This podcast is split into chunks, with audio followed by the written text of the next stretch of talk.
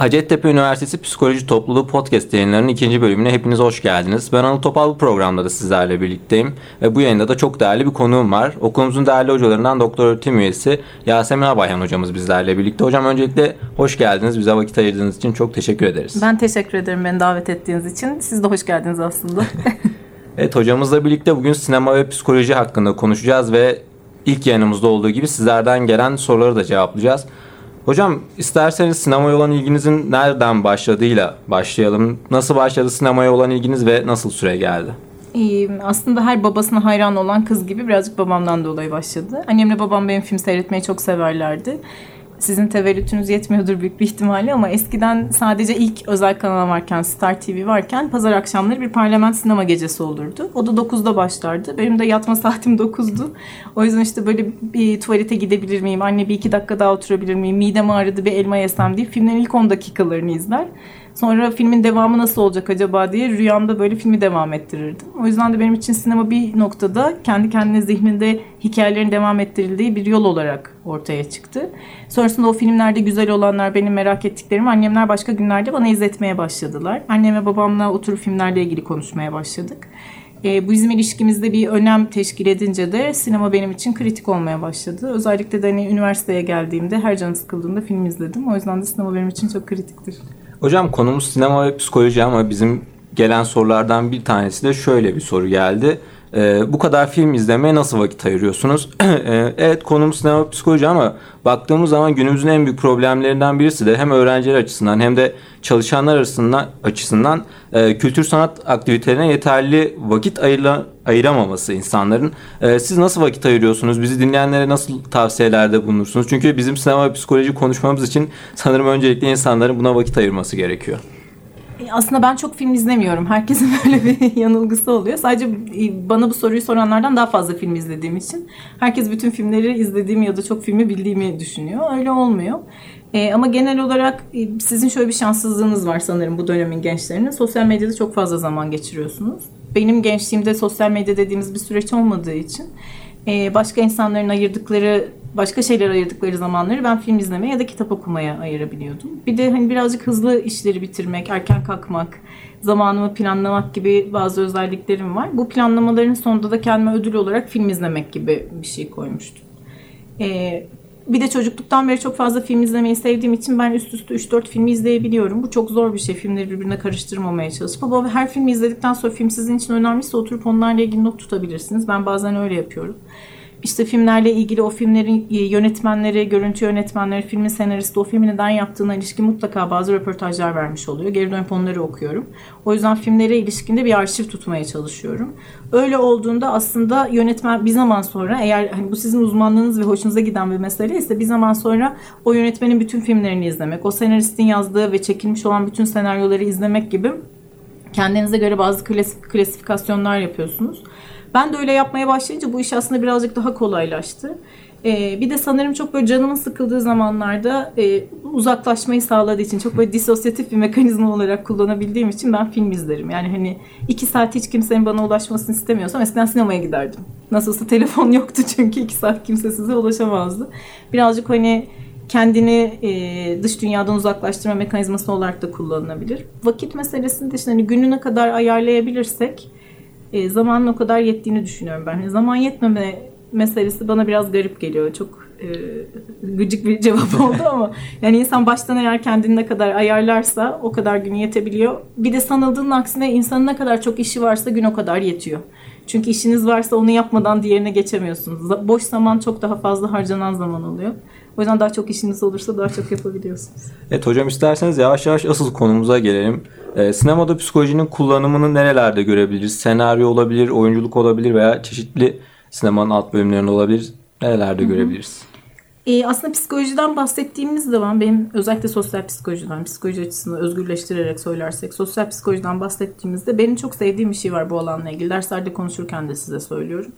E, psikoloji günlük hayattan herhangi bir şekilde ayrıştırarak konuşma şansımız yok. Bizim hayatımızın akışında içinde bulunan bir şey psikoloji. Çok ari olamaz yani bizden daha bağımsız olamaz. İşte bugün hani bu yayını beraber yapıyor olmamız, yayın sırasında senin heyecanlanman, benim heyecanlanmam bunların hepsi aslında psikolojiyle bağlantılı. Bir filme de baktığınızda günlük hayatta karşılaşabileceğiniz herhangi bir konunun bir kesiti olduğu için onun içerisinde psikolojinin yer almama ihtimali yok. Metabilistel bir şekilde bakarsak, yukarıdan bakarsak kuşkusuz oyunculukla da ilgili, senaryoyla da ilgili, yönetmenin oyuncularla arasındaki duygusal bağla da ilgili. Ama işte e, John Malkovich olmak diye bir film vardı. Türkçe söyledi diye hatırlıyorum. Being John Malkovich. Biz aslında filmi izlerken yönetmenin zihinsel şemalarını görüyoruz. Yani yönetmenin gözünden o olayın nasıl gerçekleştiğini görüyoruz. Çünkü aslında senaryo yazılı bir metindir. O yazılı metni yönetmen alır ve bize izletir. Ama yönetmenin gözünden izleriz. O yüzden de aslında duyumun ve algının çok kritik olduğu bir noktadan bahsederiz biz orada. Yönetmenin beklentilerinin çok kritik olduğu bir noktadan bahsederiz. Ayrıca yönetmen bir filmin akışı sırasında bizim öfkelenmemizi istiyorsa, bizim üzülmemizi istiyorsa senaryo dışında olan bazı açıları da koyabilir. E bunlardan bahsettiğimizde de birazcık sosyal psikolojiden bahsetmiş oluyoruz. Çünkü kritik olan şey şu bir tutum değişikliğinin gerçekleşmesi veya bir sosyal temsillerin orada e, bize verilmesi gibi bir süreçten bahsediyoruz. Bazı şeylerin örneklerini günlük hayatta görmemiz çok zor. Ee, işte mesela örtük tutumlarla günlük hayatta karşılaşabilirsiniz. Örtük ırkçılıkla karşılaşabilirsiniz. Ama açık ırkçılıkla çok nadir karşılaşıyorsunuz. Ya da umarım çok nadir karşılaşırsınız. Ama hani bunları filmde görebilirsiniz ve bunların örneklerini orada görmenin ayrıca kritik bir örneği olduğunu biliyoruz. Ee, o yüzden de sinemada psikoloji aslında her yerde vardır ve bunun içerisine yedirilir. Ee, iyi yönetmenlerin hepsi mutlaka psikoloji veya sosyoloji zeminine sahiptir. Bunlara ilişkin okumalar yapıyorlardır. Kendilerini bu konuda açıyorlardır. Bununla ilgili de çok güzel bir kitap var. Sinemada Beş Duyu diye. Aslında film bizim beş duyumuza da hitap eder ve orada temel olarak bazı psikolojik teknikleri kullanır. Seni rahatsız etmek istiyorsa rahatsız edeceğini bildiği teknikleri kullanır. Rahatlatmak istiyorsa rahatlatacağını bildiği teknikleri kullanır. Sembolleri bilerek kullanır mesela. Her Tarkovski filminde mutlaka bir sembol vardır. Ee, eğer Freud'u anlamak istiyorsak yani psikanalizi anlayabilmek istiyorsak Woody Allen'ı izlemeden çok anlayamayabiliriz. Ama aynı zamanda Woody Allen'ın Woody Allen olmasını da sağlayan Freud'tur. Hani bu arada çok e, iç içe olan bir geçişkenlik var. O yüzden de hani psikoloji sinemadan çok ağrı değil. Günlük hayatın akışında var ve her filmde e, bir sürü psikoloji kuramını açıklama açısından kritik olabilir. O yüzden filmleri seviyorum ben. Hocam peki bu sinemada psikoloji kullanımı sizce bilinçli bir şekilde mi gerçekleşiyor? Çünkü şunu biliyoruz e, mesela senaryo senaristler için psikoloji kitaplarının olduğunu biliyoruz. Hı hı. E, veya bu iki alanın da o konuların çok yakın olmasından dolayı aralarında doğal bir etkileşim olduğunu mu söyleyebiliriz? Ee, yani hani iyi yönetmenlerin hepsi daha demin de söylediğim gibi iyi yönetmenlerin hepsi aslında temel psikoloji prensiplerini bir noktada biliyorlar. Bunu bilirken oturup bizim çalıştığımız gibi kitaplardan mı çalışıyorlar yoksa zaman içinde mi keşfediyorlar? Hepsi için bunun aynısını söyleyemeyiz. Mesela Nuri Bilge Ceylan'ın şöyle bir iddiası var ve bence çok da güzel de bir iddia. Benim filmimin herhangi bir anını kesin bir insan zihninin görmek istediği bir fotoğraf çıkar diyor. Dolayısıyla aslında görselliğe inanılmaz bir e, vurguda bulunuyor ve hani duyumun çok önemli olduğunu, algının burada çok önemli olduğunu söylüyor. Filmlerdeki asıl kritik işte mesela iklimleri arkadaşlar izledim bilmiyorum podcast'ı dinleyenler ama çok güzel bir filmdir. Nuri Bilge Ceylan iklimleri izleyin. İklimlerde bir sahne vardır. Kadın karakter otobüsten dışarıya bakar. Erkek karakter de e, kadın karaktere doğru bakar. Belli bir süre erkek karakteri de görmeyiz aslında. Kadın karakterden fokuslayıp başlar. E, saatlerce şunu anlatabilirsiniz. Kadın karakter erkek karaktere çok sinirli, çok öfkeli, e, ilişkilerine ilişkin problem var diyebilirsiniz. Ama onu demek yerine yapacağınız bir bir sekans var çekebileceğiniz. Kadın karakterin mütemadiyen dışarıya baktığı ve iç çektiği. Dolayısıyla burada hani psikolojiyi bilmemek ya da psikoloji prensibini kullanmamak gibi bir şey yok. Yani sosyal temsilleri, e, örtük öğrenmeleri biz burada mutlaka kullanıyoruz beklentilerle beraber. Ama yönetmenler bunları oturup kitapta e, bizim çalıştığımız gibi ders çalışır gibi mi çalışıyorlar? Hayır aslında keşfediyorlar. İşte hani birazcık aradaki geçişkenliğin de kritik olduğu bir yer var. Ee, ama işte bazen hani derslerde de bunu konuşuyoruz. Kahramanın son yolculuğu dediğimiz aşamalar var. Bir ortak anlatı içerisinde kritik olan şeylerden bir tanesi de şu. E, bir hikaye nasıl anlatılırsa daha başarılı olur diye baktığımızda e, dünyada anlatılan bütün hikayelerde başarılı olan hikayelerin ortak bazı noktaları çıkartılıyor. Dolayısıyla biz bunu biliyoruz. Yani her filmi de genel olarak bu paterni oturtabilirsiniz. Kuşkusuz uymayan filmler var ama genelde başarılı filmler bu paterne uyuyorlar. Filmlerin de dışında e, mitoloji filmdeki anlatılar da buna uyuyor. İşte belirli bazı folklorik hikayeler de bu anlatılara uyuyor. Dolayısıyla bu gidişat neye göre belirleniyor? Aslında biraz insan psikolojisiyle ilgili oluyor. Yani bir hikayeyi verirken karşı tarafı nasıl etkileyeceğiniz birazcık psikolojiyle bağlantılı bir şey. Yine sosyal psikoloji jargonuyla söyleyelim. Etkileyici iletişim açısından bakacak olursak kaynak hedefi etkileyecek ve hedefin bir tutum değişecekse bu tutum değişiminin gerçekleşmesi için gerekli olan koşulları aslında biliyoruz artık ve buna göre de film çekiliyor. Yani çok teknik bir şey aslında bir noktada bir film çekimi. Ve psikolojiden de çok bağımsız bir şekilde bunu görmüyoruz. İyi yönetmenler iyi psikoloji bilen insanlar oluyorlar. Evet hocam e, sinemanın psikolojiden etkilendiğini söyledik. Sinema ve psikoloji arasındaki doğal bir etkileşimden bahsettik. E, bir de üçüncü bir bakış açısı var. Psikologlar sinemadan etkilenebilir mi? Aslında bunun cevabını az önce verdik Woody Allen ve Freud'dan bahsederken ama isterseniz biraz daha açalım. Yani şöyle açabiliriz. O iyi bir nokta oraya bağlamış o. Mesela Freud şimdi tekrar işte gelse ee, önce Sedat Hocanızla tanışır büyük ihtimalle ama sonrasında bir Woody Allen filmine gitse, izlese e, ne hisseder, ne düşünür diye. Yani hem hayran kalır bence hem de benim söylediklerim bu noktalara mı geldi diye de düşünebilir. E, film izlerken yani bir psikolog gözüyle mutlaka izlemiyorsunuz ama e, sahip, bildiğiniz bazı şeylerin filmde günlük hayata ne kadar rahat yedirildiğini görmek çok önemli bir şey. E, bir de şunu mesela sahir zamanda günlük hayatta akarken yolda yürürken birinin e, bir başkasına söylediği cümlenin ayrımcılık içerdiğini biliyorsunuz ama gidip de o kişiyi durdurup bu senin söylediğin ayrımcılık diyemezsiniz. Ama filmde o sahneyi durdurup bu ayrımcılık deyip onun üstünden anlatabilirsiniz. Bir de semboller açısından geriye dönüp baktığımızda filmler çok kritik filmler. E, mesela bir filmi bir kere izlediğinizde film okumasını yapamazsınız. Birden fazla izlemeniz gerekiyor. O filmin senaryosunun nasıl yazıldığını, yönetmenin e, o filme nasıl karar verdiğini, o filmin senaryosu yazıldıktan ne kadar zaman sonra çekildiğini, oyuncuların kendilerini onu nasıl ayarladığını, metot oyunculuğu mu yapıyorlar, karakter oyunculuğu mu yapıyorlar. Bunların hepsine bakıp birkaç defa daha izlemeniz gerekiyor ve hani kaçırdığınız noktaları elde ediyorsunuz. E, her filmin altında büyük büyük kuramlar var. Mesela Dövüş Kulübü bir kere izlendiğinde anlaşılabilecek bir film değil. Birkaç defa izlediğinizde anlayabileceğiniz bir film. O sırada da her psikolog aslında çıkartabilir. E, o filmden elde edebileceği bilgileri bir yerde süzebilir. Bunları elde edebilmek için sadece psikolog olmak gerekir mi? Hayır. Ama bu bilgileri bir formasyona, formülasyona koyabilmek için psikolog olmak şart diye düşünüyorum bir noktada. Turan, psikolog gözüyle film izlemek dedik. Peki sizin bir psikolog gözüyle, bir sosyal psikolog gözüyle özellikle bir filmi izlerken özellikle dikkat ettiğiniz noktalar var mı?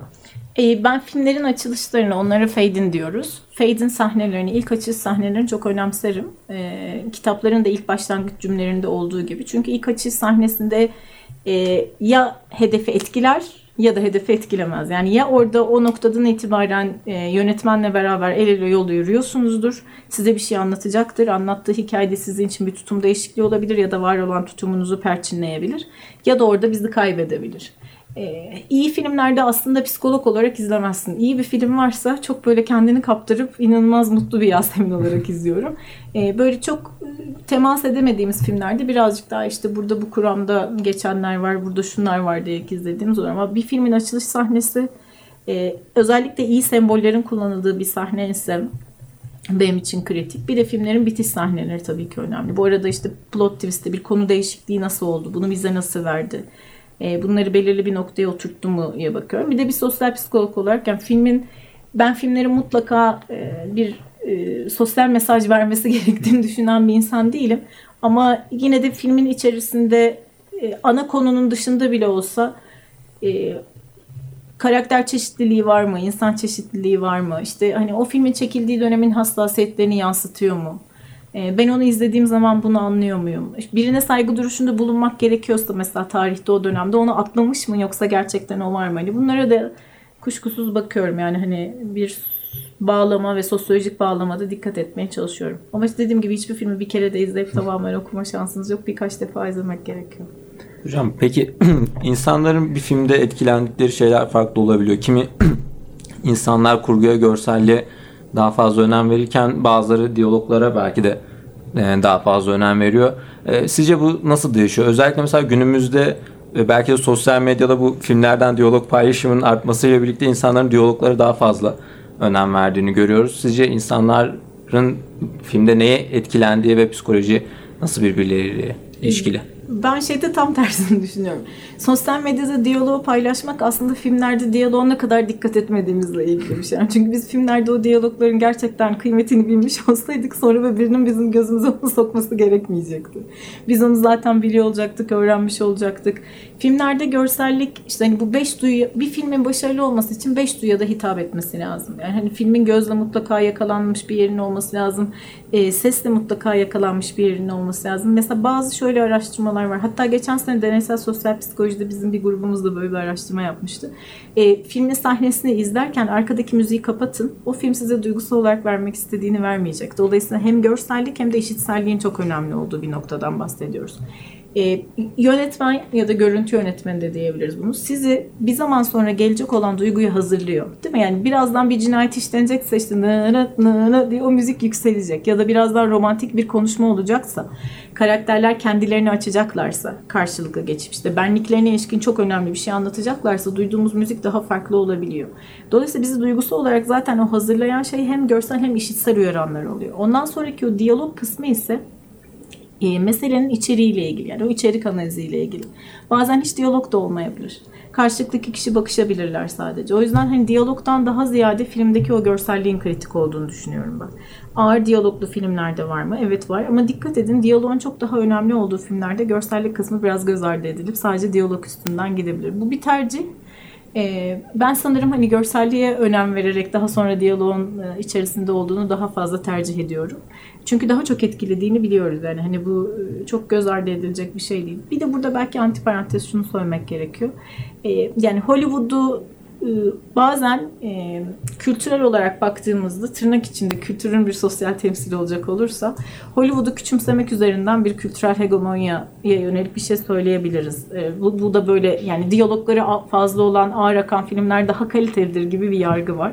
Pek öyle olduğunu düşünmüyorum ben yani çünkü Öyle olsaydı içinde bulunduğumuz durumda bakardık hani kim ne kadar kazanıyor, o nasıl bir endüstri, bu çok atlanacak bir endüstri de olduğunu düşünmüyorum. O yüzden işte hani görsellik de çok önemli, onun içerisindeki diyaloğun nasıl konduğu da çok önemli. Orada kritik olan şöyle bir şey var, oyunculuk çok önemli. Ee, Temel Öfke diye galiba tam Türkçesini bilmiyorum. Primal Fear diye bir film var. Edward Norton 17 yaşında orada. Richard Gere ile karşılıklı bir film. Çok güzel onu da izleyin. O filmin bir sahnesi var mesela. Yani Edward Norton hayatı boyunca bütün filmlerde çok kötü oynasa bile ki öyle değil. Ama hepsinde kötü oynasa bile bence onun için iyi bir oyuncu denebilirdi. 5 dakika sadece. Ama siz e, bütün hani korkusunu, üzüntüsünü, bütün duyguları söylersem filmle ilgili spoiler olacağı için söyleyemiyorum ama bütün onları yüzünden alabiliyorsunuz ve bunu aslında başka türlü anlatamazsınız. Yani bu çok önemli bir şey. Filmdeki görsellik kaynağın e, duygusunun hedefe geçmesi açısından, hedefin empati düzeyinin artması açısından çok kritik. Evet hocam oyunculuktan bahsetmişken şunu da sormak istiyorum. Bizim e, biraz halk dilinde role kendini kaptırma dediğimiz Hı-hı. bir olgu var. E, siz bunu nasıl yorumluyorsunuz oyuncular açısından? E, şimdi teknik olarak baktığımızda karakter oyunculuğu dediğimiz bir şey var. Yani bir karakteri tam anlamıyla oturmak, o karakterin ne yapması gerektiğini öğrenmek için. Yani Türkiye'de bu çok birazcık daha zaman içerisinde gelişmiş bir şey. Bizde hala tam böyle olmuyor. Bir film çekileceği zaman e, oyuncu senaryoyu okuyor. İşte birkaç gün evde çalışıyor. Ona bunu çalıştıran kişi var. Sonra gidiyorlar hurra filmi çekiyorlar. E, ama mesela işte örnek olarak şu an aklıma o geldi. Bir sürü örneği var bunun. Tibet'te 7 yıl filmini çekerken Brad Pitt 3 ay gidip Tibet'te kalmış. Yani bir o karakteri günlük hayatta filmdeki senaryo içerisindeki davranışların dışında da nasıl olması gerektiğini oturtmak dediğimiz bir süreç var. Şimdi bu çok önemli bir şey bir oyuncunun bunu yapabilmesi. Çünkü aslında iyi oyuncu nasıl anlaşılır diye sorarsa filmde senaryonun dışında kendiliğinden bir sürece katkıda bulunanlar açısından anlaşılır. Bugün niye bu kadar Nuri Bilge Ceylan örneği veriyorum bilmiyorum aslında ama Nuri Bilge Ceylan'ın filmlerinden birinde Haluk Bilginer'in bir tiradı vardır. Film devam eder, e, tirat da devam eder. O konuşmanın yarısı yok mesela normalde senaryoda. Ama o karakterin Ad, Adnan olması lazım. O karakterin e, bu cümleleri de söylemesi gerektiğini düşündüğü için Haluk Bilginer devam eder. Nuri Bilge Ceylan da kesmez çünkü gerçekten oraya oturur.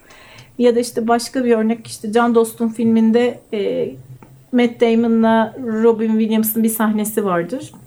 Robin Williams orada hiç normalde karakterde olmayan bir hikaye anlatır. İşte eskiden karısını uyurken nasıl gaz kaçırdığını ve aslında bu tür e, hataların ya da bu tür sürçmelerin diyelim bu tür sürçmelerin ilişkilerine ne kadar önemli olduğuna dair o da normalde yoktur. Ama tam da meseleye oturur. Bunu nasıl yapar bu oyuncular? Karakter oyunculuğuyla yaparlar. Kendilerini e, bu işe hazırlayarak yaparlar. Bu olması gereken gibi görünür ama bu meselenin role kendini kaptırma dediğimiz bir yeri de var. Yani o role kaptırmanın getirdiği bazı problemlerde günlük hayatta ortaya çıkıyor. Yani biz bir psikolog olarak dışarıdan baktığımızda bunu söyleyebilir miyiz? Söyleyebiliriz. Ee, öğrenme psikolojisi dersinden hatırladığınız bir davranış genellemesi kavramı olması lazım. Yani bir davranışı belirli uyarana karşı gerçekleştirirken o davranış aşırı pekiştirildiği zaman diğer uyaranlara karşı da bu davranışın gerçekleştirilmesi bazen böyle olabilir. Oyuncular orada kendilerini meseleye o kadar çok kaptırırlar ki o davranışı genellerler ve günlük hayatlarında da gerçekleştirmeye devam ederler. Ee, çok sağlıklı bir noktaya gitmeyebilir bir noktada. Ee, o yüzden de hani bunun bir derecesinin olması gerekiyor ve bunun bir noktada kesilebilir olması gerekiyor. Evet, bize bu konu hakkında şöyle bir soru da geldi bir arkadaşımızdan. Çocuk oyuncuların filmlerde oynarken psikolojilerini hep çok merak etmişimdir. Çünkü gerçek olmayan olaylara gerçek olmayan tepkileri vermeleri isteniyor. Bu konuda ne düşünüyorsunuz? E, Türkiye'de de bu yavaş yavaş başladı. Son birkaç yıldır ben bazen bunu takip ediyorum. E, son birkaç yıldır bizde de e, bir pedagogla ya da bir çocuk psikoloğuyla, bir gelişim psikoloğuyla beraber çocukların hazırlandığı öyle bir durum oluyor. İşte çocuk psikoloğu, ailesi, yönetmen hep beraber toplantılar yapıyorlar. Çocuk da orada oluyor. E, burada kritik olan şeylerden birinin şu olduğunu görüyorum. Hani o okumalara geri dönüp baktığımda o e, süreçleri geri okuduğum zaman. Çocuk oyuncu için sürecin tamamen gerçek, tamamen e, bu bir hayal, bu ikisi çok birbirlerinden sert ayrışmış durumlar diye bir e, talepte bulunmuyor yönetmen. Normalde hani bir yetişkinden bulunduğu gibi bulunmuyor. Yani yetişkin de şunu söyleyebilir işte e, Anıl senden e, ırkçı birini oynamanı istiyorum. Bu işte şöyle bir adam, böyle bir adam zihninde canlandır. Yarın gel ve bunun üzerine çalışalım diyebilir sana. Ama çocukta tıpkı bu soruyu soran e, öğrencinin de söylediği gibi çok problemli bir durum var. O geçişkenliği sağlayamayabilir çocuk ve çocuk bu, bu vekaleten bir öğrenme olarak bu davranışı üstüne alabilir. Yani kimliğine bunu oturtabilir. O yüzden çocukta genellikle şöyle yapılıyor. Onun günlük hayatında var olan bazı davranışlarla bağlantılı olarak bunun ortaya çıkması sağlanıyor. İşte mesela oyuncağını biri senden aldı ve sen çok öfkelendin. Ee, çok öfkelendiğinde de şu cümleleri söylemen gerekiyor deyip aslında işte e, yetimhaneye bırakılan çocuğun söylemesi gereken cümle söyleniyor. Yani o arada birazcık onu korumaya çalıştıkları bir durum var. Çünkü bunun çok daha kötü bir noktaya savrulma meselesi olduğunu biliyoruz. Türkiye'de işte hani Yeşilçam'da böyle çocuk oyuncu olup çok ünlü olup çocukken çok fazla kaynağı çok hızlı şekilde elde edip gerçeklikle hayal arasındaki o e, ayrımı yapamayıp daha sonrasında ciddi anlamda farklı noktalara savrulanlar oluyor. O yüzden de hani bu birazcık gerçekten psikologların da destek vermesi gereken noktalardan bir tanesi. Evet hocam birazcık konudan konuya atlamış gibi olacağız ama geçtiğimiz günlerde bir Bird Box adında bir film yayınlandı. Ee, ben filmi izlemedim ama filmde gözü kapalı bir şekilde araba kullanma sahnesi geçiyormuş sanırım ve daha sonrasında da sosyal medyada bir Bird Box Challenge adında bir şey başladı. Burada da insanlar özellikle bu ergenlikte ergenlik çağındaki olan insanlar da kapalı bir şekilde gözleri kapalı bir şekilde araba kullanma yarışı diyelim biz buna başladı ve en sonunda da film yayınlayan kuruluş bir açıklama yayınlamak zorunda evet. kaldı. Biz burada bugün şunu görüyoruz buradan da yola çıkarak sinema insanları gerçekten de çok fazla etkiliyor. Siz bunu nasıl yorumlarsınız? Ee, orada hani hem sinemanın etkisi hem de sosyal medyanın etkisi dediğimiz bir durum var. İşte mesela Bird Box Challenge dediğinde challenge'ın tam Türkçesi birine meydan okuma. Ee, bir ergen için başkasının sana meydan okuması tamamen senin de ben de varım demek işin içerisinde. Çünkü bir hepimiz şunu biliyoruz. Ergenlikte riskli davranış artıyor. Akranlarımız bu davranış yapıyorsa bizim de o davranışı gerçekleştirme ihtimalimiz daha da artıyor sosyal medyada bu meselenin yayılmaya başlamasıyla beraber orada ortak etki var diye düşünüyorum. Yani sosyal medyanın da bir etkisi var, filmin de bir etkisi var. Netflix ilk gün şöyle bir açıklamada bulundu. Bird Box'ı yayınlandığı anda 45 milyon insan izledi diye. 45 milyon az buz bir rakam değil yani çok çok ciddi bir rakamdan bahsediyorsun. Gerçekten böyle olmuş mudur? Bunu bilemeyiz. Bu bir reklam türü olarak kullanılıyor mu? Bir, evet. Sosyal psikolojide bunun bir yeri var mı? Var. Sosyal norm kuramı diyor ki sen bir şeyin sosyal norm olduğunu söylersen yapılma davranışını arttırırsın. Ben mesela Bird Box'ın ilk iki dakikasını izledim. Beni biraz rahatsız ettiği için film kapattım. Ama hani kim yani 45 milyon izlenen nasıl bir filmdir diye hemen filmi açabilirsin ve gerçekten bir anda 45 milyon izlenmiş olabilir. Hani orada bir sosyal norm oluşturma var. Bu sosyal normun sosyal medya tarafından herkes tarafından öğrenilmesi var. Bu vekaleten bir öğrenmeye gerçekleştirmeye e, dönüşüyor ve riskli davranış da her zaman çok çekici geliyor. O yüzden de bazen bazı filmler bizim için bir sosyal normu oluşturabilirler. Yani Bird Box çok iyi bir örnek. Ama bunun hani günlük hayatta başka örnekleri yok mu? Var. İşte benim gençliğimdeydi. Yine sizin teveccühünüzün yetmeyeceği bir durum ama e, bir dizi vardı. Delikanlı. Deli Yürek, Deli Yürek diye. O diziden sonra yani bütün erkekler siyah kabanla gezdiler. Uzun siyah paltolarla belli bir süre. Ee, ve hiçbiri omuzlarını eğmedi yani herkes böyle e, palazlanmış horoz gibi geziyordu ortada. Bu tür davranışların sosyal normun ortaya çıkabilmesi için e, sinemanın ciddi bir öğrenme yaşantısı olduğu bir nokta var. Bunu eleştirenler var mı? Var. Popüler kültürün getirisi bu diye düşünüyor. Evet bir popüler kültürün getirisi. Ama ben şöyle bakıyorum işte hani bu e, bilim kurgu filmlerinde de olur ya çok önemli bir şey keşfedilmiştir. Bu insanlık için önemli olacak ama kötü ellere geçmemesi gerekiyor diye. Sinemada biraz öyle bir şey.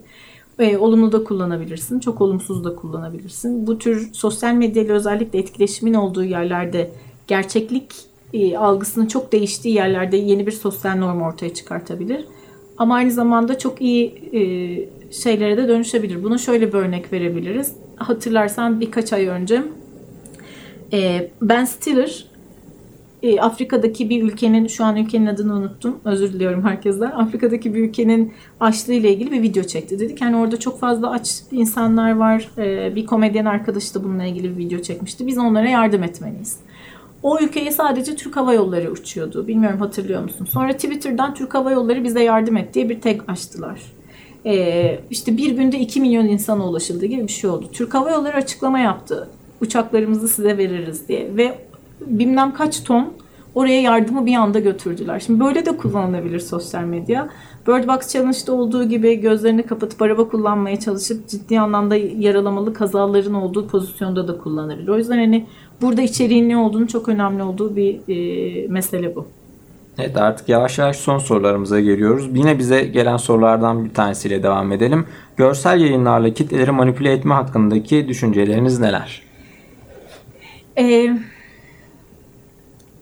yani kitleleri kit, kitleyi bir kere kitle zaten bunu aslında sosyal psikoloji derslerinden biliyoruz. Kitle manipüle olmaya hazır bir varlıktır. Le Bon bunu söyler yani kitleler herhangi bir şekilde manipüle olmaya, etkilenmeye, e, belirli bir kişinin düşüncelerinin çok hızlı bir şekilde sosyal bulaşmanın gerçekleşmesine hazır olan yerlerdir. Yani grup ve kitlenin arasındaki ayrımı da böyle yaparız. Grupta aslında bir amaç vardır ama kitlede bir amaç yoktur ve kitle çok hızlı bir şekilde bir yerden bir yere savrulurlar. O yüzden de hani bir kitleden bahsediyorsanız ne yaparsanız yapın manipüle olurlar zaten. Yani burada bu manipülasyonu durdurma şansımız yok. Yani bir kitleleri manipüle etmede kötü bir araç olarak görsel yayın gibi düşündüğümüzde bunun biraz kalıp yargısal bir şey olduğunu düşünüyorum. Yani kitlelerin manipüle edilmediği bir noktada bahsetme ihtimalimiz yok. Ee, bir noktada bizim için kitleler önemlidir de. Ee, içerisinde söylemek istediklerimizin kritik olduğu yerleri söyleriz. Mesela Le Bon kitlelerden bahseder, Alport kitlelerden bahseder, Freud da kitlelerden bahseder ve der ki e, çözemediğimiz sıkıntıların bir arada çözülmeye çalışıldığı, e, totem ve tabuda da söyler, bir arada çözülmeye çalışıldığı süreçlerdir kitleler der. O yüzden hani e, kitleleri manipüle etmekle ilgili ne düşünüyorsunuz dediğinizde kitle olmasalarmış da manipüle olmasalarmış diyebilirim gibi bir noktası var. Şimdi bu birinci olarak hani kitle ile ilgili kısım. Hani görsel yayınlarla ilgili düşündüğümüzde yayınların amaçlarının neler olduğu bellidir. Neden gerçekleştirildiği de bellidir. Asıl burada yayınlar mı kitleleri manipüle ederler yoksa kitle doğası gereği dışarıdan aldığı bir uyarandan dolayı bir sosyal bulaşmanın gerçekleştiği bir olgu mudur? Bunu birazcık tartışmak gerekiyor. Bence kitlenin doğasından kaynaklanan bir süreç var bunun. Ee, hani bu yani soruda birazcık şöyle bir ton var. Hani beni o kısmı biraz rahatsız ediyor. Yani etik etik midir görsel yayınlarla kitleyi manipüle etmek diye. Ee, etik tartışmalarını çok bu daldan dal olacak anıl ama Yok, etik, tar- etik tartışmalarının özellikle psikoloji bağlamında düşündüğümüzde ben çok makul bulmuyorum. E, çünkü bazı şeyleri tartışmamız gerekiyor. Bazı şeyleri açımlayabilmek için de e, etik meselesini biraz daha göz ardı etmemiz gerekiyor. Görsel yayınların amaçları vardır. Onun için yapılırlar. Kitleler kitle olduğu için kendi doğalarından gereği bu yayınlardan etkilenirler ya da etkilenmezler. e, etkilendikleri düşünüyorsa ve bunun sağlıklı olmadığı düşünüyorsa karşıt görsel yayınlar yapılabilir. Bence burada kritik olan e, herhangi bir hmm, sansür olmadan e, yapılabilecek her türlü görsel yayının yapılması, herkesin kendini ifade edebileceği platformların olması. Bu ifadelere bağlı olarak da grupların, kişilerin ya da bireysel tutumlardan bahsediyorum. Tutum zaten bireysel bir şeydir. E, tutumların oluşumunda kişilerin bu yayınlara bakarak e, bir tercih yapmalarını sağlamak diye düşünüyorum. O yüzden hani görsel yayınlarla kitleleri manipüle ediyor muyuz? Evet ediyoruz. E, buna ihtiyacımız var mı? Gerçekleşmiyor mu? Evet. Hocam artık yayınımızın da sonlarına geliyoruz. Sizin yayını kapamadan önce bizi dinleyenlere söylemek istedikleriniz var mı? Veya bizi dinleyenlere belki birkaç film önerisinde bulunabilirsiniz. İsterseniz. Şimdi buna tek hazırlanmadan ee, ne izlemek istiyorlarsa mutlaka izlesinler. Çok kitap okusunlar. Şimdi tam okulunuz da bitmek üzere final haftası geliyor. Bunu derslerde de konuştuk. Hani bol bol okusunlar, bol bol film izlesinler. Ee, işte Spider-Man'i izlemesinler o filmde onlara verilecek hiçbir şey yok ama onun yerine gitsinler de e, işte Esaretin Bedenini izlesinler gibi bir şey söylüyorum. Hangi filmi istiyorlarsa izlesinler. Ama bence asıl kritik olan şey şu o filmi izlerlerken öğrendiklerini de biraz düşünsünler ve en güzeli filmi izledikten sonra o filmle ilgili düşündüklerini bir yere not almaya başlarlarsa böyle bir defter tutmaya başlarlarsa izledik e, okudukları kitaplarla da ilgili öğrendiklerini bağdaştırma konusunda çok daha rahat ederler. E, sosyal psikoloji dersini bitirmiş olan herkes bu konuda çok böyle keyifli okumalar ve de keyifli izlemeler yapacaktır diye düşünüyorum. En azından umuyorum. Öyle. Teşekkür ediyorum. Evet, e, ben Anıl Topal. Bugün podcast yayınlarımızın ikinci bölümünde Doktor Öğretim üyesi Yasemin Abayhan hocamızla birlikteydik. Bizler için çok dolu dolu ve güzel bir yayın oldu. Umarız sizler için de öyle olmuştur. İlk bölüm için yapmış olduğunuz güzel geri dönüşler için teşekkür ediyor ve bu bölümde de ve ilerleyen bölümlerde de güzel geri dönüşlerinizi, eleştirilerinizi her zaman beklediğimizi söylüyoruz. Bizi dinlediğiniz için çok teşekkür ederiz. Önümüzdeki yayında görüşmek üzere.